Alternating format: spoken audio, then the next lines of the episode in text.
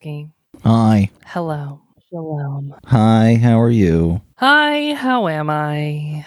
Baruch I'm well. I am tired. It's been a long day of back to back meetings, but after we record this podcast, that will be over, and I'm very excited for that. I have been watching this new show. Well, it's not a new show, but it's new for me to be watching it called Killing Eve. Oh. It stars Sandra Oh, which already is huge points in its favor. It's about like basically like lady spies and lady assassins, which again already points in its favor. I'll watch anything about female assassins usually.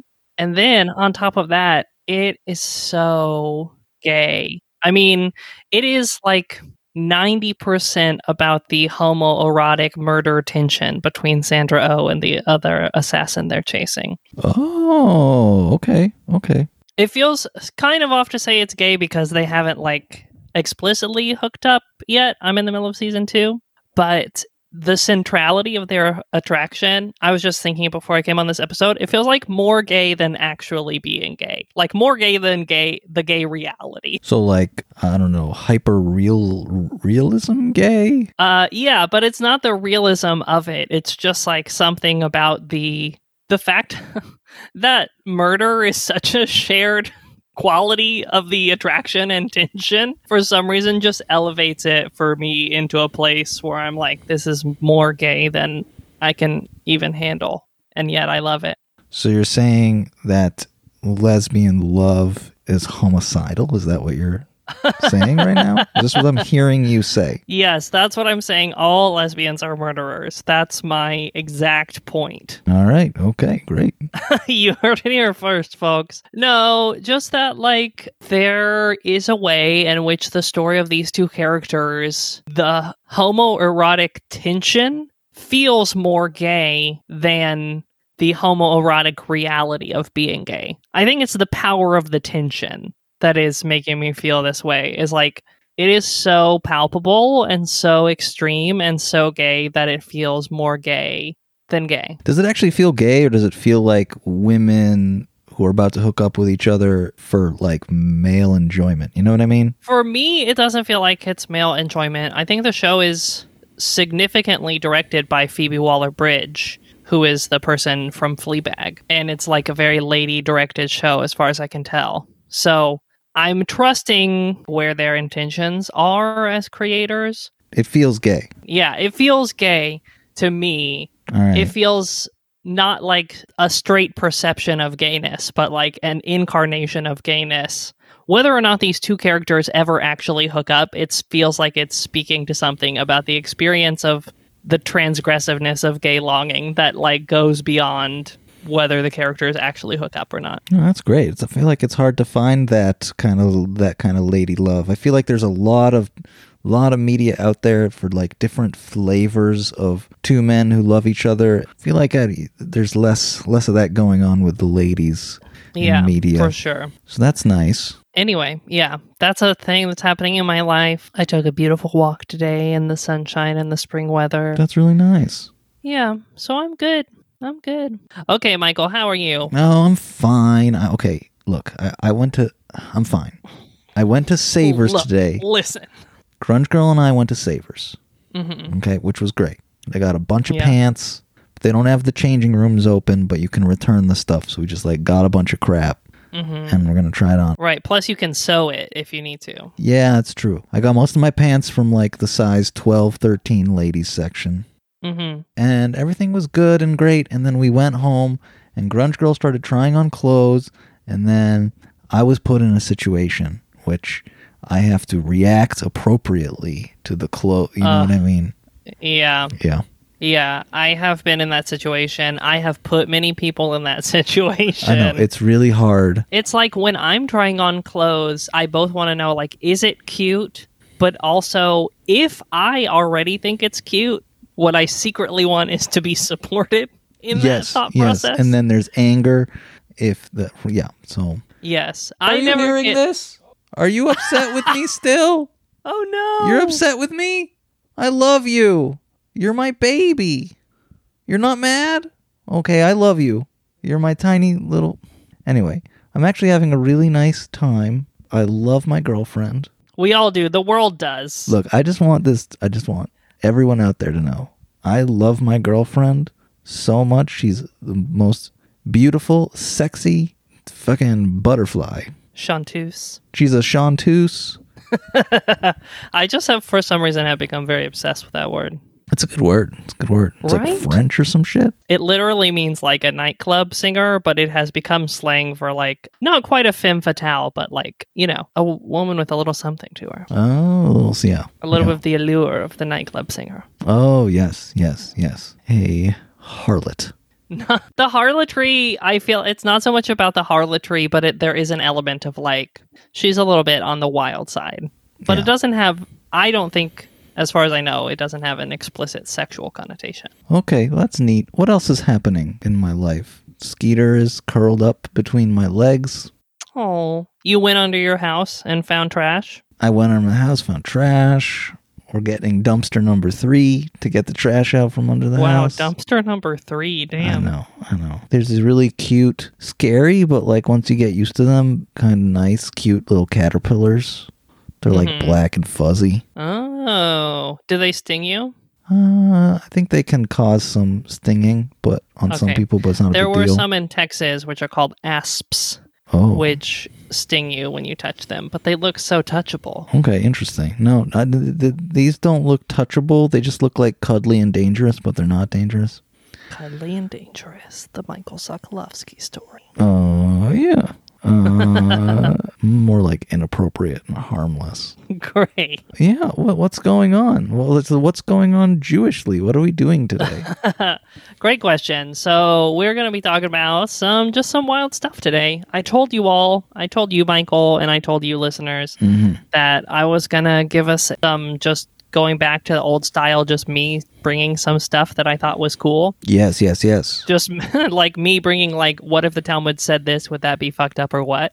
Yeah. So I'm doing that. We have more questions coming up, of course, but today we're going to be talking about something that happens on Sukkah 21. This involves the red heifer. What do you know about the Oh. red heifer, Michael? Really complicated. It's a cow that needs to be produced. It needs to be blemish free.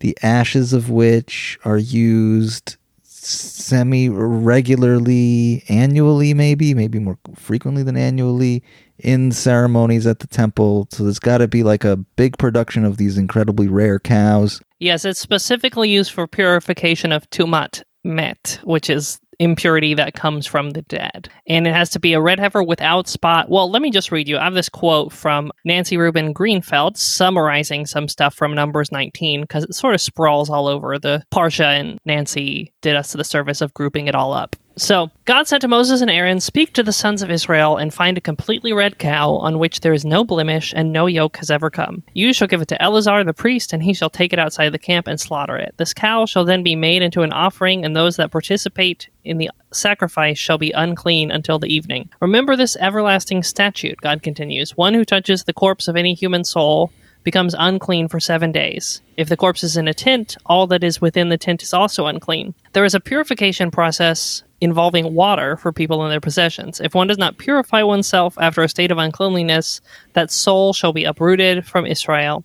Anything unclean must be made clean before coming in contact with the holy sanctuary. So basically, this red heifer, it is a very special animal. Lots of Jewish ink has been spilled over it. There are all kinds of requirements like it can't be born via cesarean. It can never have a yoke on it. It must be completely and perfectly red with no spot of any other color. Yeah, I think there's like a funded by evangelicals organization called the Temple Institute or something like that that's actually trying to actively create a red heifer, like fund Huh. the uh, establishment of a red heifer line. They're like all about like restarting, you know, Third Temple and like the Temple Mount, you know, real out there stuff. Wikipedia tells me the red heifer is the official mascot of Gann Academy, a Jewish high school located in Waltham, Massachusetts, which I did not know, but is very funny. That is ridiculous. I was looking to see if I could find anything about that because that is a very big plot point in the book The Yiddish Policeman's Union, which is a really great book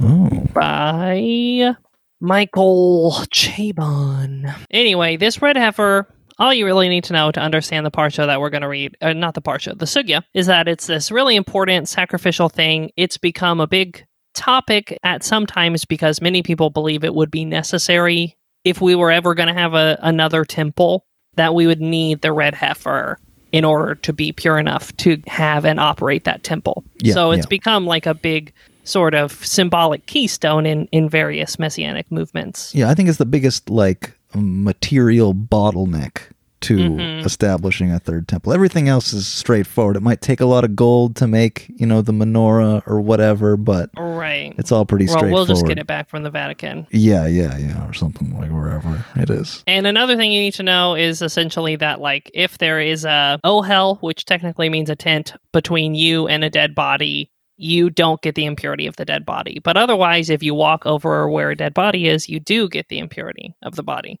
Side note, I think it's interesting that you become impure from touching dead bodies, but also it's necessary for certain people to touch dead bodies as part of the hmm like the whole mourning process. So Right. it's like uncleanliness and cleanliness are not loaded terms necessarily in quite the way. Ugh, right, but they are in practical usage. yeah, yeah, it, it's very complicated.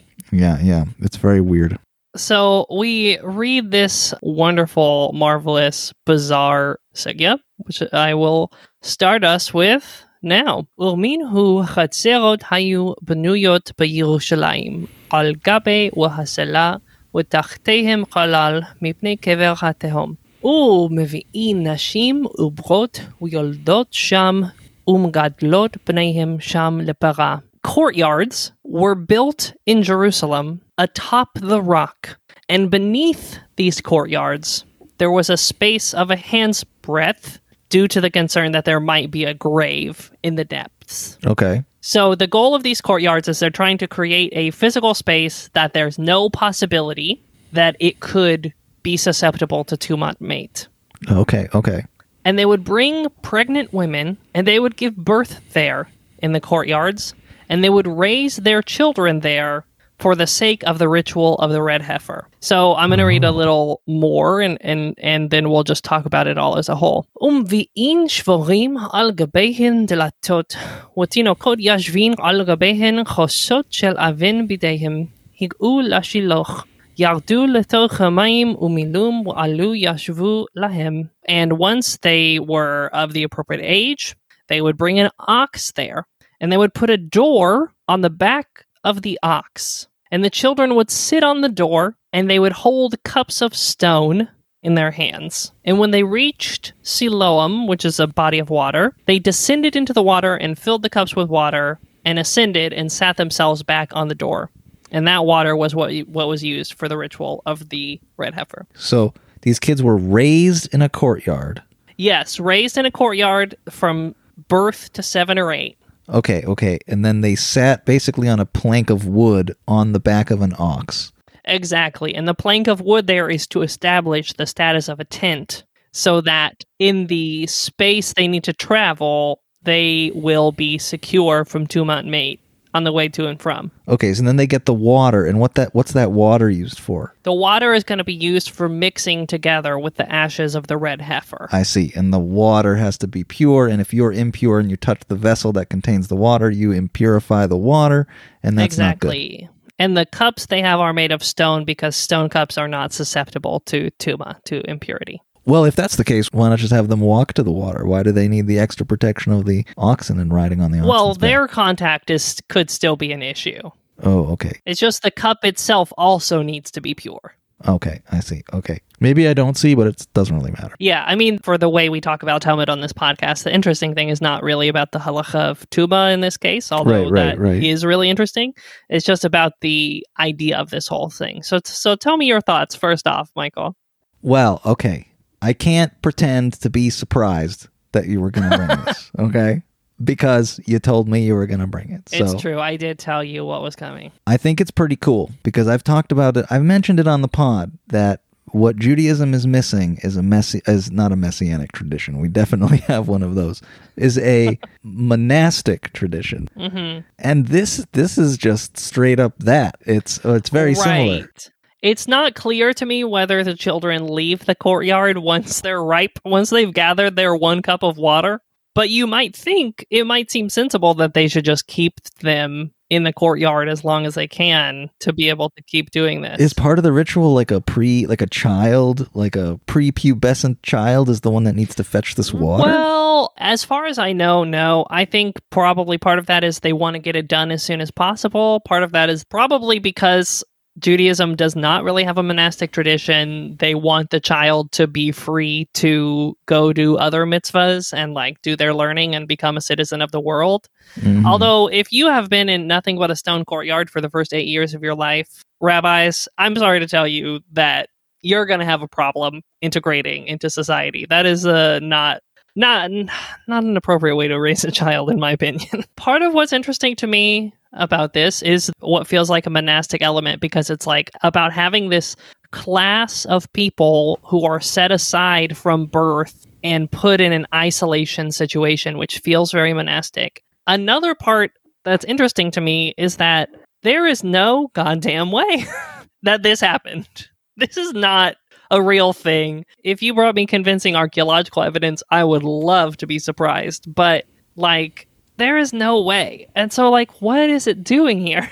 what is its purpose? From the perspective of the sages, is it like an, a myth or, or do they actually believe it happened? Right. I don't know. In context on this page, it is coming to prove something about the nature of what qualifies as a tent. So it's coming as an illustrative anecdote about what qualifies as a tent halachically. Oh my god. That is amazing. But there's a lot of ways you could have done that without inventing courtyard babies. An extravagant, over the top example for proving like a minor legal point. That's interesting. Right. Yeah, so I really question part of what's so interesting about the sugya is wondering like what is the agenda here. I've said this to a lot of people. I don't remember how many times I've said it on the pod or if I've said it on the pod or not, but a lot of the times what I and what what I have learned from some scholars is that the rabbis are doing is they are surreptitiously illustrating that the old system is outdated.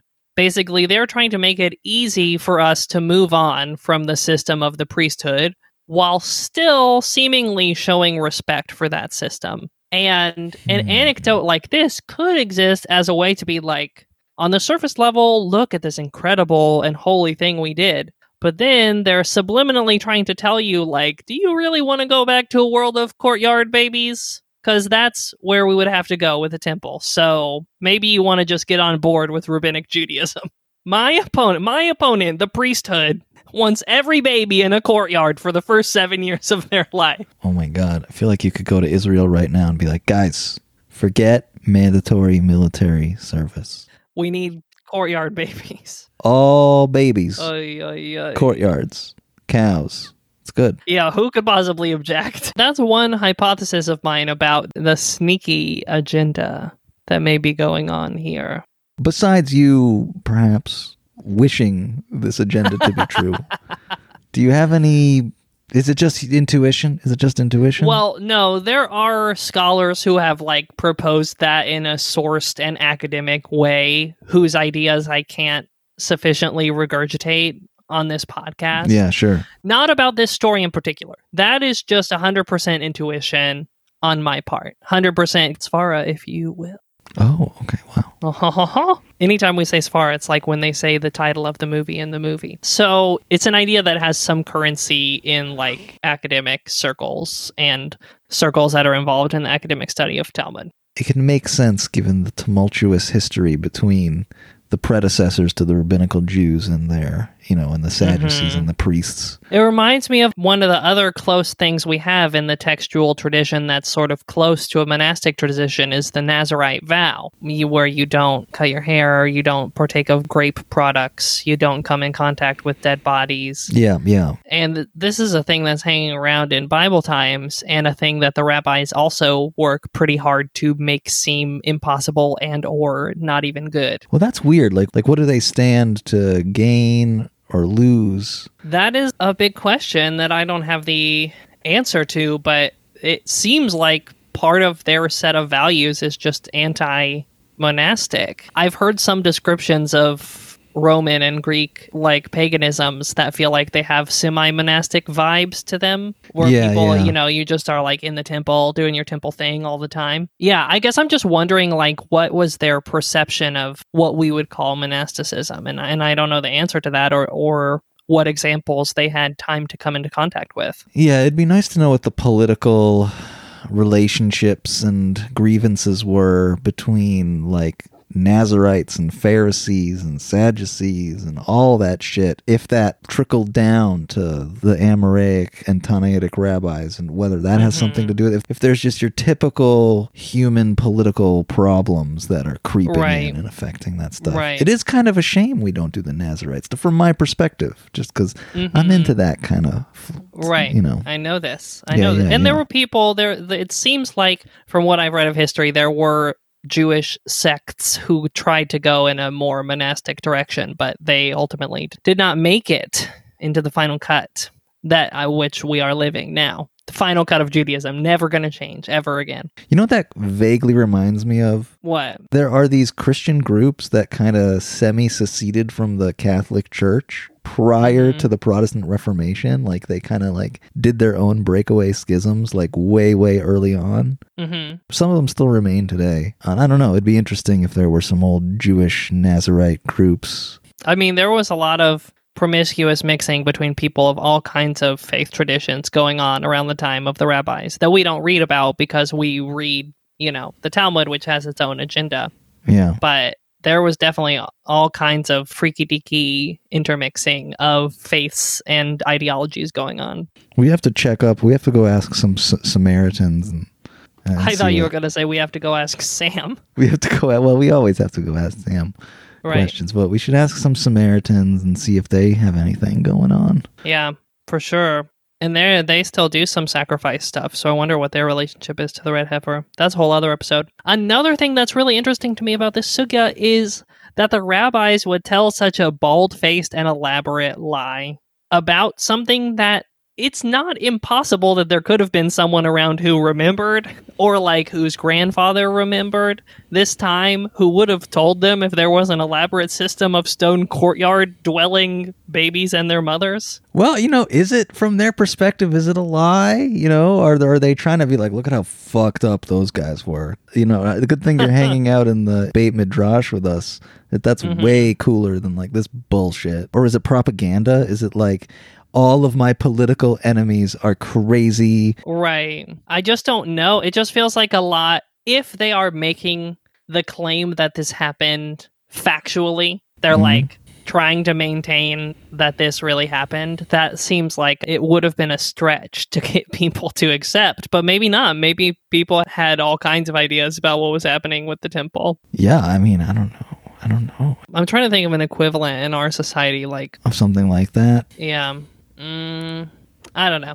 Anyway, yeah, it just it feels like this is a sugya that that hits on so many cylinders. It's like really just like fun and wild Mm, on the yeah. surface, and then it has like a lot going on when you think about it about like what are the agendas of the creators of the Talmud and like what's this doing here? It's similar to like balsamic vinegar and like aged cheeses and fermented tea. There's something kind of romantic about like, oh, this product. This, Sure. you know, these children, if you want to think of them as products, are like these products that are like take years of processing and like, Right. You know what I was thinking is uh, also it has this maybe this tone of everything is progressing. Like, can you believe back in our ancestors' times they used to raise children in stone courtyards? yeah, yeah, yeah, Thank goodness we're so much more enlightened than that these days. yeah, yeah, yeah. Now, like, how do we determine if a woman has committed adultery through a crazy ritual?